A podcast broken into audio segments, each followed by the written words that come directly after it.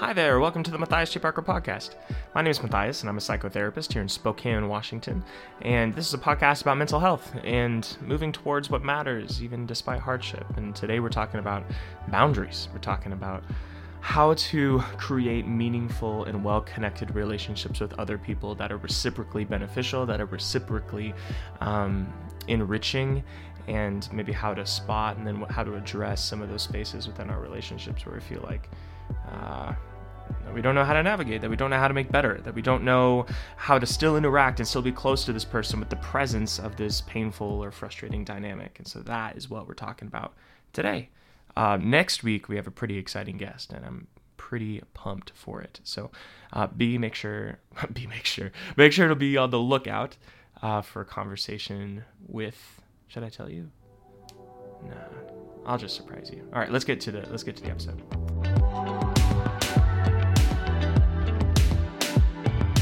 Today we're talking about boundaries. And I kind of used to hate the conversation around boundaries because I didn't really understand what they were. And they seemed just kind of like these self congratulatory ways of being rude to people. like, I, that, that was my perception of them. Like, every time I've seen someone like, I'm setting a boundary, it was just them being rude and like demanding that the other person do it the way they saw fit. And it was like manipulative and just like I don't know, really off-putting. And so I, to be honest with you, I didn't really give much mind to any discussion like around boundaries or even as it presented in psychological literature. Just kind of avoided it altogether because I didn't really see the utility in it. It just seems like a way of being rude.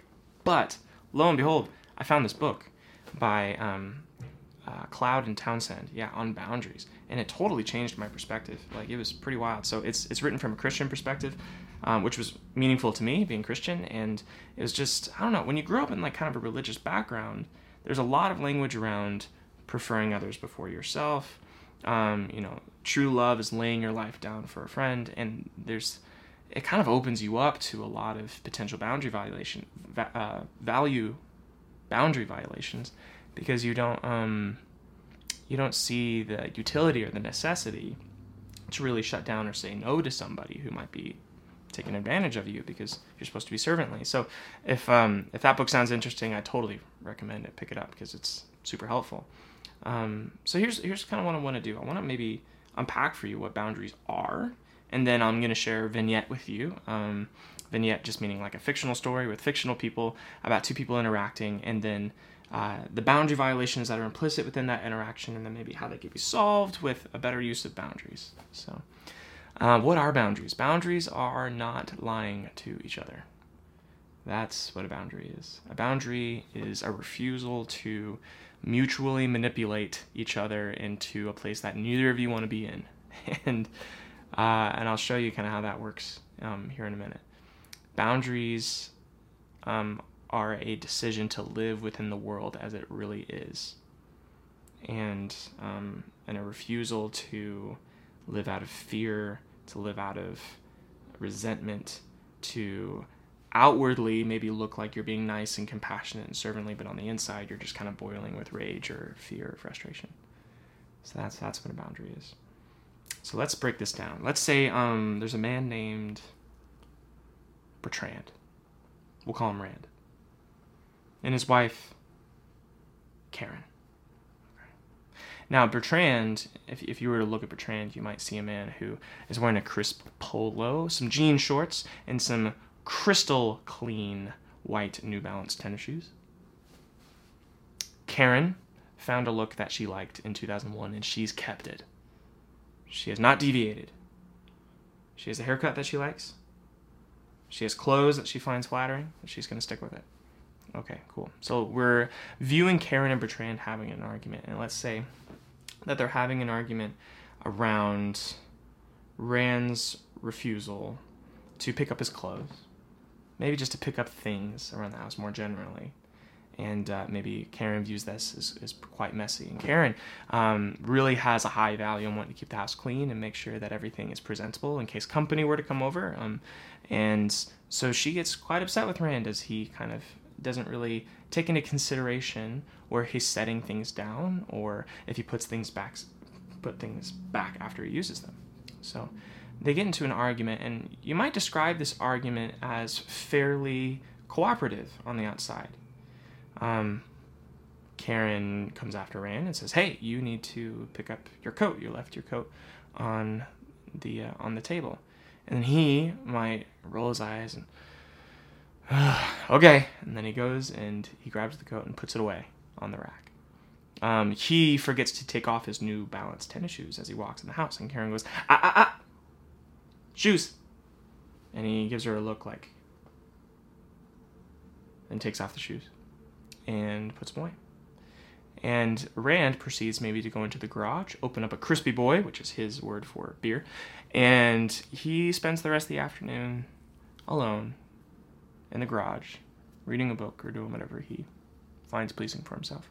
Karen feels really frustrated because Karen, all Karen's trying to do is create an environment that's clean and that's okay. And she feels that Rand is punishing her for nagging him by just totally ignoring her for the rest of the day whenever she finds some ways that he can improve.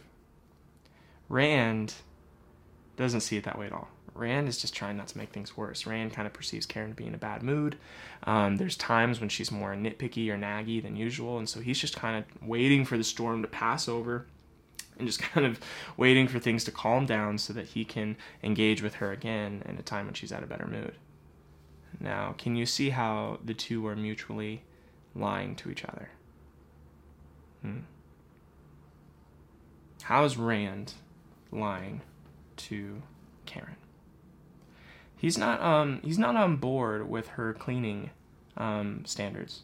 Hasn't expressed to her his frustration with her constant reminders and with the details of things like wearing shoes in the house or being able to set your coat on the table when you come in the door. Maybe he has a totally different perspective on what should be the standard, but he hasn't expressed that. He's just conceded to Karen's demands. Now, why is he doing this? Um, he justifies it with wanting to be a kind husband, wanting to be accommodating, um, wanting to be someone who, you know, isn't rude or, you know, kind of harsh with his wife. He has a value of being, um, you know, a kind and compassionate person. But if you're being honest with himself, he's not putting his coat away or his shoes away out of this warm, kind, compassionate disposition. He's actually doing it quite resentfully, with a lot of anger, with a lot of um, fear that she'll get more and more angry and intense and then she'll start yelling and then it'll be a whole thing and it'll ruin the rest of the day. And so he's just appeasing her out of a heart of resentment and fear. That's not love. That's manipulation. He's acting in a way just to appease her temper. And it doesn't have any sort of motivation of kindness or love behind it. And that might be a harsh word, manipulation, but if you really think about it, that's what manipulation is.